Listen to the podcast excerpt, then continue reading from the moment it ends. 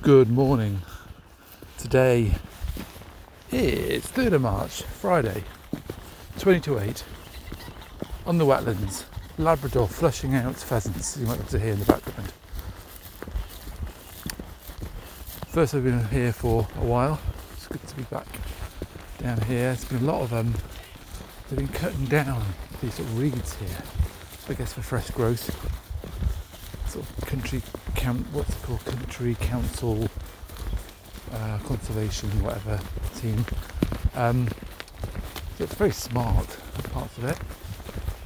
Um, there's loads of, uh, there's lots of short kind of reeds. You can see a lot more clearly.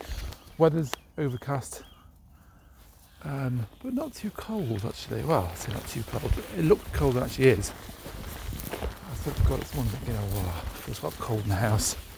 It's really cold out there, but it's not actually as bad as it looked. So, challenge now is to do this walk in time to get back to school run. Um, this walk is longer than my walk with me more recently, it's just the woods and back.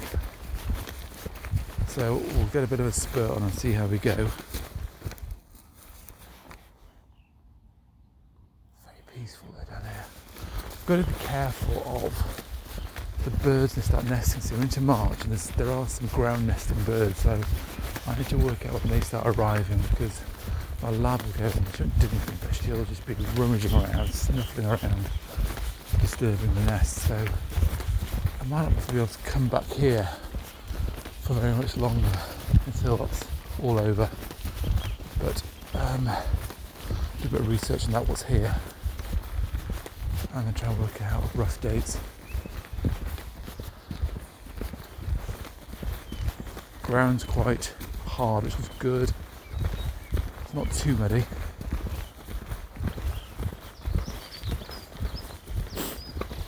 Hear the bird song.